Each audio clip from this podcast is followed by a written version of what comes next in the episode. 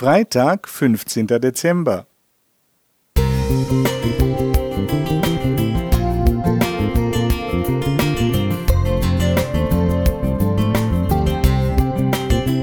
Ein kleiner Lichtblick für den Tag.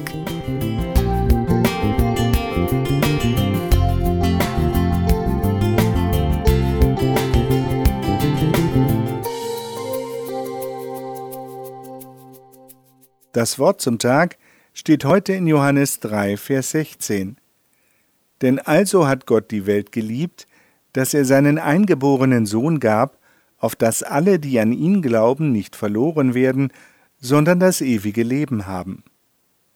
Folgende kurze Geschichte hörte ich einmal in einer Predigt. Es war in der Zeit vor dem Internet.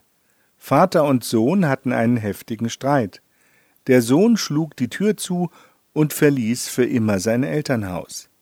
Nach einiger Zeit bereute der Vater seine harten Worte und suchte nach seinem Sohn. Voller Verzweiflung gab er eine Anzeige in der Zeitung auf.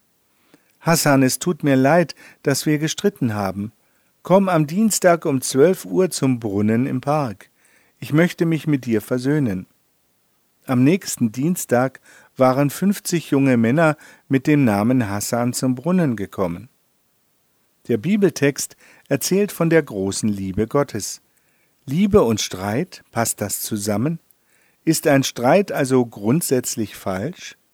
Einer meiner Lehrer pflegte zu sagen, wenn zwei Menschen immer der gleichen Meinung sind, dann hat einer von beiden aufgehört zu denken. Das gilt überall, in der Familie, in der Gemeinde oder auf der Arbeitsstelle.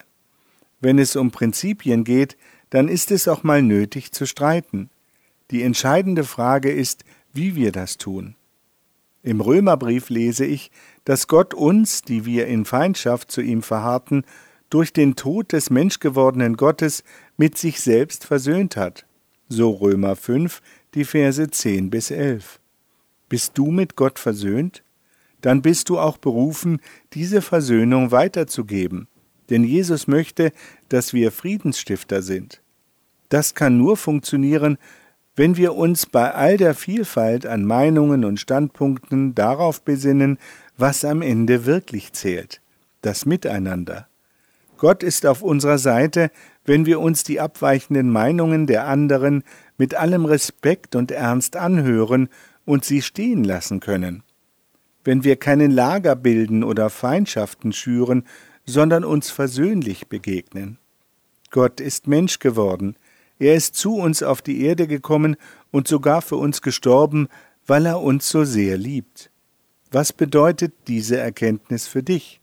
Könntest du dir vorstellen, so wie Gott lieben zu wollen? Auch die Menschen, die dich nerven und es scheinbar nicht verdienen, geliebt zu werden?